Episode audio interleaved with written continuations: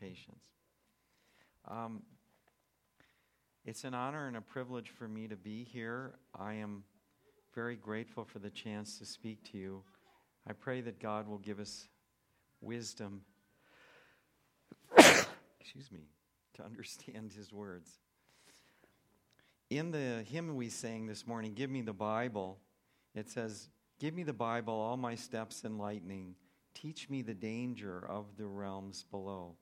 That hymn is a sermon in itself because there are wonderful light, there's wonderful light to be given to us in the Bible, and we need to draw this light every day.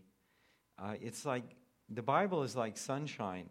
The sun comes out in the morning, it shines all day, and then it goes down. Now, the next day, you need more sunshine because yesterday's sunshine is gone. It's a billion miles away by now. It's traveled off into the distance. So we need, just as we need new sunshine every day, we need new light from God's Word every day. The hymn we sang goes on to say, Teach me the dangers of the realm below. And I believe that we are living in very, very challenging times. I asked the pastor not long ago, I said, he was alive during World War II and the Korean War. And World War II was really a horrible war. There were at least at least 20 million people died during World War II. Maybe much more than that. We'll never really know. In Yugoslavia, for example, one person in nine died during the war uh, with Germany. So it was a really serious war. And but I asked the pastor, I said, are things more difficult or were they more difficult during World War II than or are they more difficult now? And he says it's much more difficult now because no one knows where we stand. We don't know what's going to happen. You don't know how our people are going to react. He considers the times we're in to be much more difficult. And I, I kind of have to agree. Um, I believe there are very grave dangers that we're facing today. And recently, I found a book in a used bookstore called The Dangers of Contemplative Prayer. Have any of you heard of contemplative prayer? Okay, a few of you have. And as I was reading this book, I was really shocked to see what all it involved. Now, I have a, a boss, my, one of my managers at the dental school believes in contemplative prayer, and he gave me a series of tapes to listen to. I listened to a few of them, and it sounded like complete baloney to me because what you're supposed to do is he went to these seminars where they give you this medallion and it has two sides. And one side is like the sun shining and the other side is kind of dark. And you turn the dark side out and when you're in contemplative prayer, and everybody's supposed to leave you alone, nobody's supposed to talk to you, and you go out and you're supposed to pick out something like a lizard and just contemplate this lizard, okay? And I mean, it was really strange. But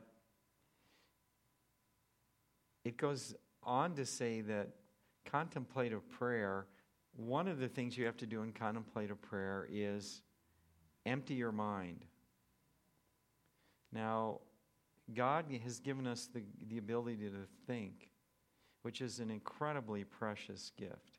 I mean, I actually have to think at work because I have problems that I've never seen before, never heard of, never, I don't know anyone who's solved them before, and I have to come up with a way to solve these new problems. And I feel like the Lord blesses me with the ability to think through the problem and to solve it. So I, when I go to work, I feel the Lord is blessing me every day in solving problems. And so I rely on the ability to think clearly. But in contemplative prayer, one of the things they teach you is you chant a word. Now, they say use a religious word like Jesus or Father. And every time you start thinking of something, you say, Jesus, Jesus, and you repeat it over and over again until you stop thinking about whatever it was you were thinking about. And you keep chanting this word until you're not thinking about anything more. And then they say the presence of God can come in and speak to you. Well, actually, what you're opening yourself up to in times like that is you're opening yourself up to demon possession when you turn your mind off. Now, I want to look at the definition of prayer. I looked it up in the dictionary on my computer, and it said prayer is a solemn request for help or an expression of thanks addressed to God. And it says, or it's an earnest hope or a wish. Now, the, it derives from the Old English word, Old French word, prière, which means obtained by entreaty. In other words, you're pleading, you're begging, you're entreating someone. And so it has a number of definitions. But I have my own definition, and I'm going to call it a tentative working definition of prayer. And that's any communication in any appropriate form with God which has effects or consequences or results.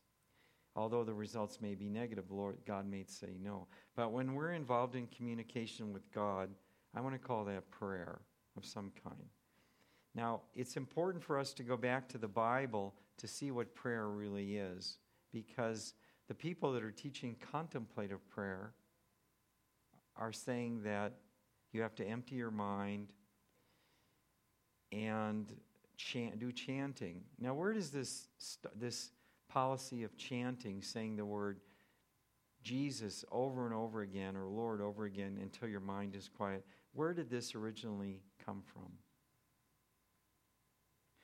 In the Far East, uh, like I believe, I'm told among the Hindu religions, they practice chanting. And they will say a word like Aum, and they'll just keep repeating that over and over again until their mind is blank.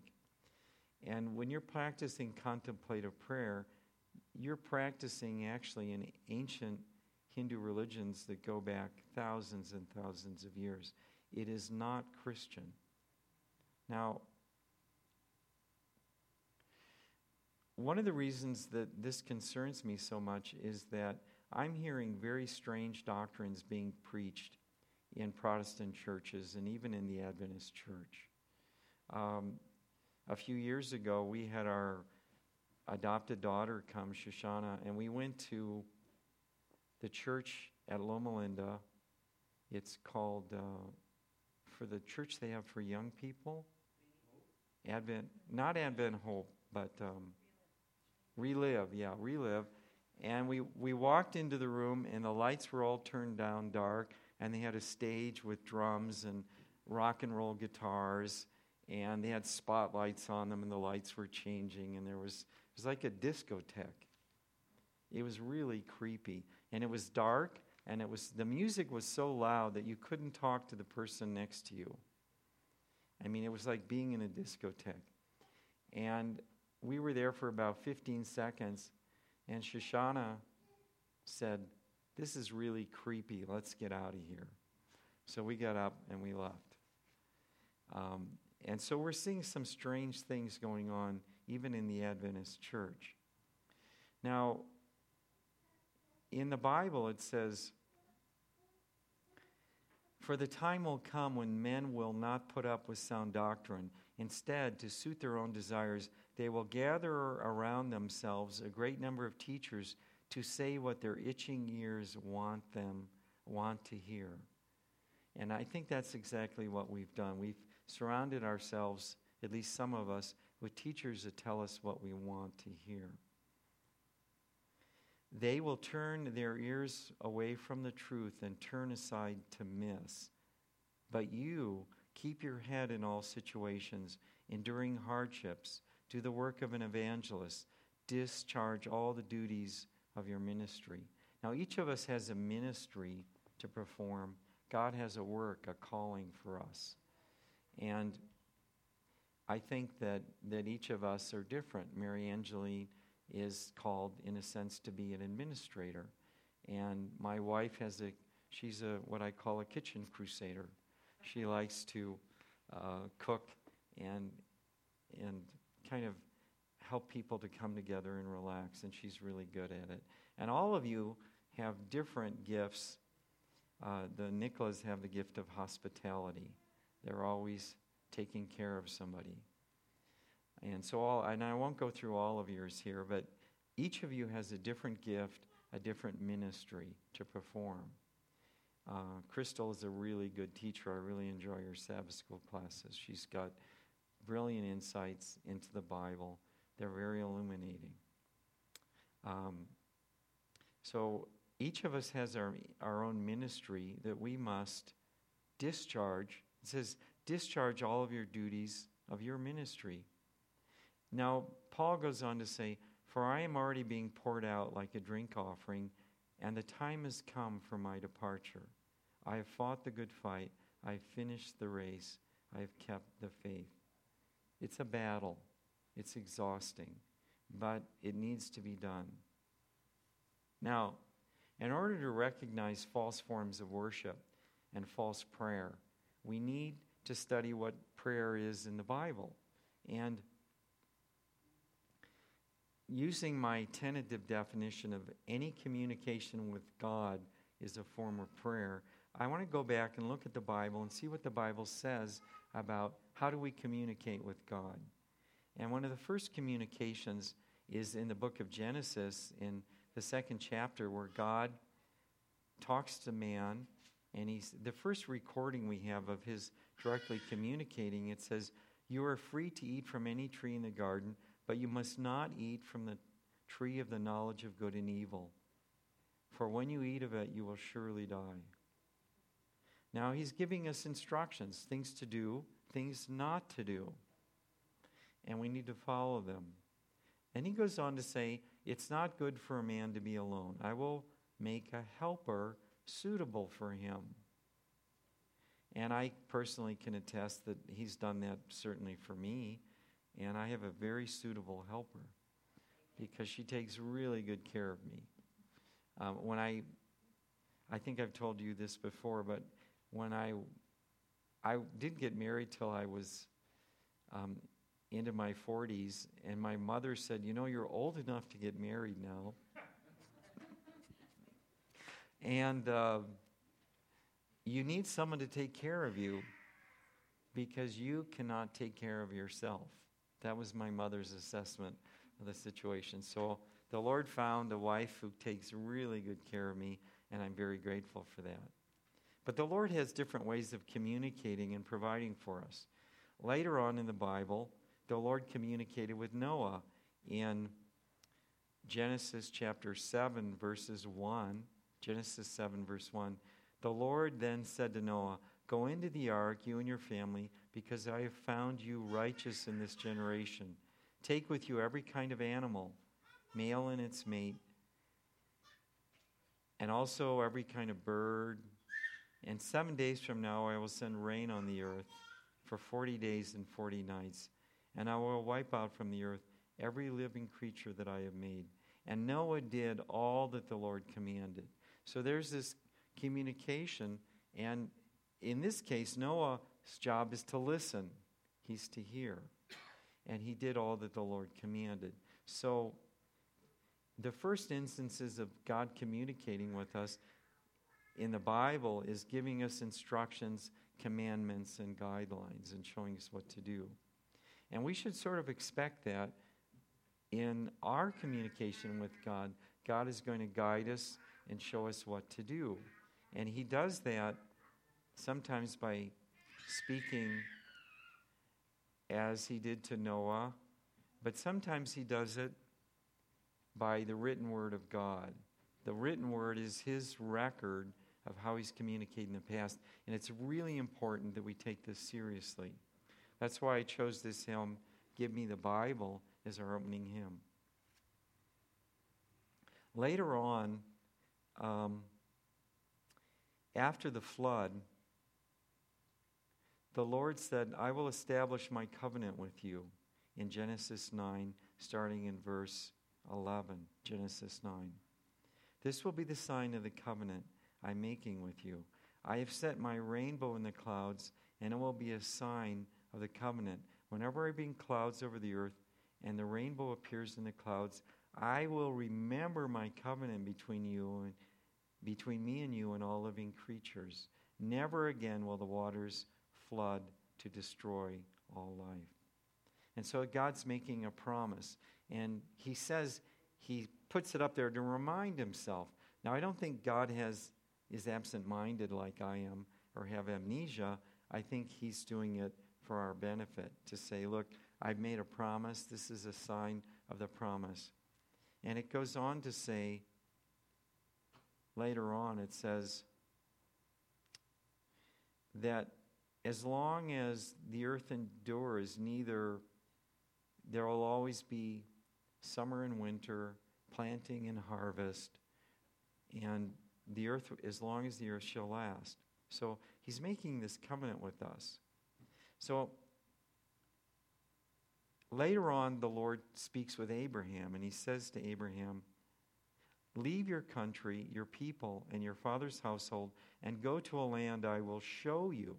He didn't describe it to them. He said, I want you to go there. I'm not telling you about it now, but trust me.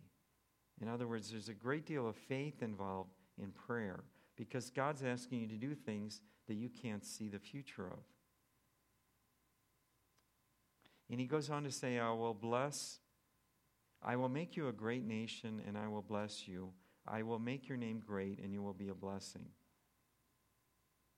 Now, the next, one of the next prayers we find is the prayer of Daniel.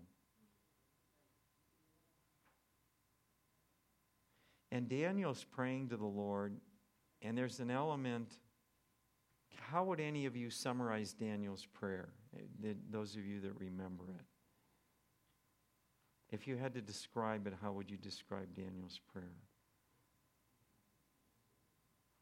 Well, it was a very humble and contrite prayer. He wasn't, it wasn't a boastful prayer, but he starts out by saying, I prayed to the Lord my God and confessed, O Lord, we have sinned and done wrong. We have been wicked and rebelled. We have turned away from your commands and laws. We have not listened to your servants, the prophets, who you spoke, who spoke in your name to our kings, our princes, and our fathers and all the people of the land. Lord, you are righteous, but this day we are covered with shame. The men of Judah and the men of Jerusalem and all Israel, both near and far, and all countries where you have scattered us because of our unfaithfulness to you. So, this was a very humble prayer. He wasn't boastful at all, but I think that really important prayers have an element of humility in them. Daniel says, We have sinned and we have not obeyed you. I don't hear prayers like that very often, but I think we need to be praying like that much more. If we look at another prayer, Solomon's prayer, this was a really interesting one because we always think of this as Solomon's prayer, but when you read through the passage, it starts off by saying, Solomon showed his love for the Lord by walking according to the statutes of his father David, except that he offered sacrifices and burned incense on the high places. So he wasn't following the Lord fully, faithfully. And he did some other things too, like he married foreign wives, which led to the corruption of the kingdom. But anyway, at Gibeon, the Lord appeared to Solomon during the night in a dream. So Solomon's not actually praying here, he's dreaming. This is a prayer, you could say, where God is speaking to him and telling him what to pray. It says, The Lord appeared to Solomon during the night in a dream. And the Lord God said, Ask whatever you want me to give you. What would you like in this prayer? So God initiates this prayer and says, What would you like? And Solomon answered, again, remember, this isn't a dream. You have shown great kindness to your servant, my father David, because he was faithful to you and righteous and upright in heart. Most of the time. That's okay. Well, anyway, this is what Solomon prayed. Uh, you have continued this great kindness to him and given him a son to sit on his throne this very day. Now, O Lord my God, you have made your servant king in the place of my father David. But I am only a little child and do not know how to carry out my duties. And I think this is another very humble prayer, and we need to be praying more humble prayers like this. You can't be praying humble prayers when you've emptied your mind because you're not in a position to confess your shortcomings, your weaknesses, your sins. I think good prayers need to start with an element of humility in them. Um, you'll notice that Daniel was praying on the behalf of his fathers. He said, We, our fathers, our princes, our people, have sinned against you. And sometimes we need to be praying for our fathers and admit that everything isn't quite the way it should be. And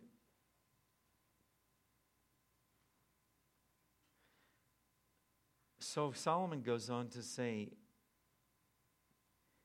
Your servant is here among the people you have chosen, a great people, too numerous to count. So give your servant a discerning heart to govern your people and to distinguish between right and wrong.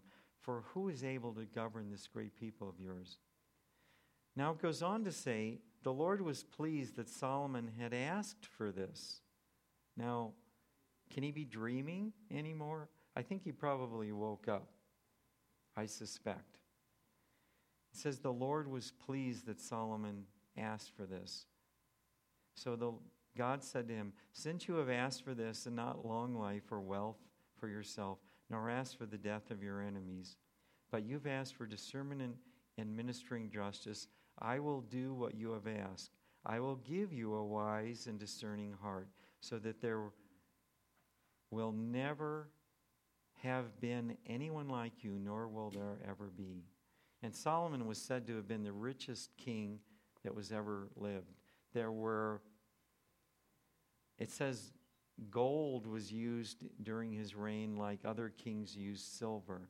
And he had hundreds, perhaps thousands of chariot horses. My dad was an amateur archaeologist, and he said that they've discovered stables in Palestine and Israel that held hundreds of horses in these stables. And he couldn't imagine, my father, the arch, how could anybody have afforded to keep hundreds of horses and feed them and take care of them and train them? I mean, that was a very expensive undertaking. So God really did bless Solomon. And I've personally learned a secret about prayer. When I'm praying for myself, Lord, I want this, I need this, um, the Lord doesn't always answer those prayers. In fact, um, sometimes He does. We were praying for a house, and He answered that prayer in, in miraculous ways. But a lot of times when I pray for things that I want, He doesn't answer them. But when I pray to be a blessing to other people, how can I help this person? How can I help this patient? He answers those prayers. And He does it frequently. I mean, just this week on Thursday, we had a patient come in through patient relations. Now, when we have a patient come in through patient relations, it's mean it's a problem patient. This is a patient that had been expelled by the school. We didn't want to see them anymore. They had created problems. They were very unhappy. And they assigned this patient to a sophomore dental student who was just coming up on the clinic and had no experience and had and when the patient came in he had a denture that didn't fit. It never fit when it was made. He was very unhappy with it. He'd been seen by two other students. They couldn't do anything to help him. There was two prosthodontists that looked at him. They couldn't do anything and they just kind of they couldn't see anything wrong with the denture. And so they said, Well, we can't help you anymore, go away. Now, but the patient came back a year and a half later and he was still unhappy and he was not wearing his denture. Now, after a year and a half, your, your anatomy changes, your face changes, and now it's even less likely to fit. So he comes in, the student comes up to me and goes, What do I do? with this unhappy patient. I start praying, Lord. I mean, I do it silently. Say these, Lord, show me what to do. And so he came in, and I looked at his denture, and I noticed it was a metal framework. In the middle of the framework, it was slightly open, and he said he was getting food under the palate where it was open in the, in the middle of the palate. It was a horseshoe shaped denture. And I looked at that, and I said, It's open there. Maybe the acrylic in the back of the denture is too high and it's lifting the denture up so it's opened up. So I put some pressure indicating paste on it and I estimated where I thought it might be high and I started grinding away. And i w- I'd never done anything like this before. I was not grinding it off evenly, I was just grinding it off on one side because I assumed it was tipped and I needed to tip it back up. It was tipped down, I needed to tip it up, but it was I assumed it was only tipped up in the back. So I ground it down and I put it in. I spent about I don't know all told, I spent an hour and a half grinding on this denture because I had to grind on the metal framework too, because the metal framework was in the way. We put it in, and he goes, Feels good. Yeah, that's, yeah, much, much better. And so I just kind of breathed a sigh of relief. But this sort of thing happens to me on the clinic all the time. I feel like patients come in with problems that two or three other doctors have looked at, two or three other students, nobody can tell it. And I'm like praying, Lord, show me what to do. I don't know what to do. You know, I've never seen this before. I've never seen this patient. I don't know what's going on. And he'll show me exactly what to do. He showed me, it's like, okay, the problem is that the acrylic's too high, but only in the back. So just grind it off in the back. So I ground off a lot in the back, a little bit in the middle, and none in the front, so that I could change the angle of the denture. And this sort of thing happens a lot. And it's really fun to work on patients because they can come in and you can solve their problems. And it's not just for, the Lord doesn't just bless dentists, He blesses homemakers and farmers and everybody. I think He gives everybody gifts and blesses us in various ways.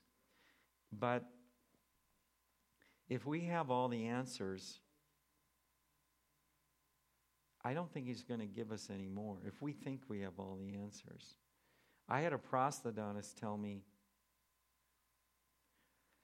Look, when you have a problem with the denture and you really don't know what to do, just call me. And I said, I didn't say this to him, but I thought to myself, I think you're confused about who you are. When I have a problem with the denture and I have an idea what's wrong, but it's going to be a little bit hard to implement, I'll call you. But when I really don't know what to do, I start praying. And I think there needs to be humility in our prayer. And you'll notice that in prayers, I think there's some secrets to prayer. Number one, we need to be humble, we need to confess, confess our faults and sins. And we need to be praying to be a blessing to others. I think when we're praying prayers to be a blessing to others, God, eh, for in my own experience, He answers those prayers and He answers them every day, and it's, it's wonderful. Now, what's maybe the most famous prayer in the Bible, at least from my perspective? I think it's the prayer that Christ taught us to pray, the Lord's Prayer. And let me read it to you. Christ himself said, When you pray, you shall not be like the hypocrites, for they love to pray standing in the synagogues and on the corners of the streets, that they may be seen by men. Assuredly, I say to you, they have their reward already. They're not going to get any more. They're going to get the praise of men, and that's all they're going to get.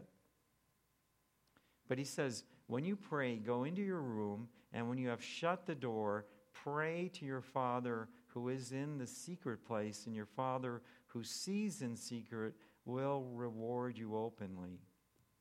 Now, notice what it says. It says, Go to a quiet place, shut the door, pray to your Father, and your Father who sees in secret will reward you. Now, notice there's a conversation going on. You're praying, you're communicating, you're presenting your requests, your petitions, your entreaties to the Lord. You're not emptying your mind, okay? Now, the, the um, contemplative prayer people use this passage and they twist it around. They say, when it says, go into your room to pray and shut the door, and your Father who is in the secret place, now they take that and they say it means the secret place is the place of absolute silence in your mind. The secret place is a place in your mind where it's silent, where the, where the world has been turned out. So they're kind of twisting this passage to mean something it does not actually say. So you need to be really careful when you listen to people who promote contemplative prayer. Now, the next line it says, when you pray, do not use vain repetitions as the heathen do. Now, what does contemplative prayer teach you? You keep repeating Jesus, Jesus, every time you start thinking of anything. Like if your spouse has cancer or and you're praying for them, you're not supposed to think that your spouse has cancer or that your spouse is sick. You're supposed to put those thoughts out of your mind, and God will put new thoughts into your mind. Well, I think that's really dangerous. It's God doesn't demean our concerns. He doesn't belittle our, our worries and our fears. He wants us sometimes to be courageous and, and be faithful, but He doesn't ignore us, what we request. But it's ironic that in the Lord's Prayer, when He says, do not use vain repetitions, contemplative prayer people do exactly that. They, they recommend using vain repetitions. So you need to be really careful about these new theologies that are coming. Christ goes on to say, Do not be like them, for your Father knows the things you have need of before you ask Him. And remember when Jonah went to Nineveh and the Lord said, I have a message for Nineveh. In 40 days, if you don't repent, you'll be destroyed. So Nin- Jonah preached the message. They repented, and the city was not destroyed. Jonah was upset. He goes, I knew you'd do this. I knew you'd forgive them. How could you do this? Now, Jonah did not like the Assyrians because the Assyrians would come in with their army. They would go into a village or a city in Israel and they would burn the village down, kill all the men, carry the women and children off, plunder and destroy the city, and no one be left alive in the village. And so he was not very fond of the Assyrians. And he, how could you forgive these people? He was upset, you know. But the Lord was talking to Jonah and he said, Jonah, you know, don't you have any mercy for these people? There's it's such a big city it takes two days to walk across it and he goes and think of all the animals and the and the creatures in this city too. So he was trying to teach jonah to be compassionate. Sometimes when we pray the lord is trying to teach us a lesson too. Sometimes when i pray i pray lord my enemies are multiplied around me. I'm kind of being dramatic here, you know. Everyone is against me. The world is against me. And I'll be praying like this for a while, and the Lord will say to me, Get over it. you know, it's like, so was Jesus' life any better? Did he have it any easier? Did anybody, did David? David was being chased around by an army most of his life. You're bet, a lot better off than he is, you know. And so sometimes when we pray, the Lord has to kind of correct us and rebuke us and to get us to realize that things aren't quite as bad as we think they are. Now, sometimes things really are bad, but uh, the Lord takes those prayers very seriously. Now, it's already 20 after, and we need to wrap it up because I smell some really delicious lasagna warming up in the oven, and I think all of us are getting hungry. So I'm going to wrap it up. But I've presented different prayers from the Bible as a pattern for the how we should be praying ourselves. And each of these prayers, some of them were from God to man, some were from man to God. Remember, I'm defining prayer as communication between man and God in either direction. And when someone t- comes to you and is going to teach you a new method of prayer, go back to the Bible and say, Does this new method fit into the biblical pattern? And if it doesn't, you need to say, I'm sorry, I'm not interested. Because there will be great deception in the last days. Things are going to get really hard. It seems to me we're throwing out the old ideas of doing things. I mean, I was at school yesterday, and one of the problems that they've noted in our charting system is that the students aren't soaping things up. How many of you know what soaping means? Okay, it's subjective. What does the patient say? Objective. What did you see? A is what's your assessment or your conclusions, and P is what are you planning to do? And it doesn't need to be long, it can be one line for each thing, but you need to put something in there. And the students aren't doing this. So I said to the student, I said, You haven't even written down the patient's chief complaint. What if somebody reads through this chart, they'd never know why the patient came in? The student goes, Why do I need to put that in? I know what it is. The patient knows what it is. I said, You're not the only one working on this patient. Other people are going to be reading this chart. You need to know it. And it's like, and I said, How come you didn't soap up? And he goes, Well, I've done, I've done six exams. This is my sixth exam. And you're the first doctor that ever asked me for it. So I assumed it wasn't important. And I was like in shock. You mean nobody else, nobody ever asked you why the patient came in? And you didn't have it documented? So it's almost as if the old things that work, the old prayers that work, the old methods of interviewing patients, the things that worked in the past, we're throwing them out. We have some newfangled way of doing things. And I think these newfangled ways are really dangerous. In the Bible, I'm going to close with a, a rough quote from Jeremiah. It says, Look for the ancient paths, look for the old roads and walk therein, and you will find peace for your soul. So I think we need to remember that, that there are old, tried and true ways of doing things, and we need to follow carefully the instructions that God had given us. May God bless you one and all, and may God bless you abundantly. Thank you for your attention.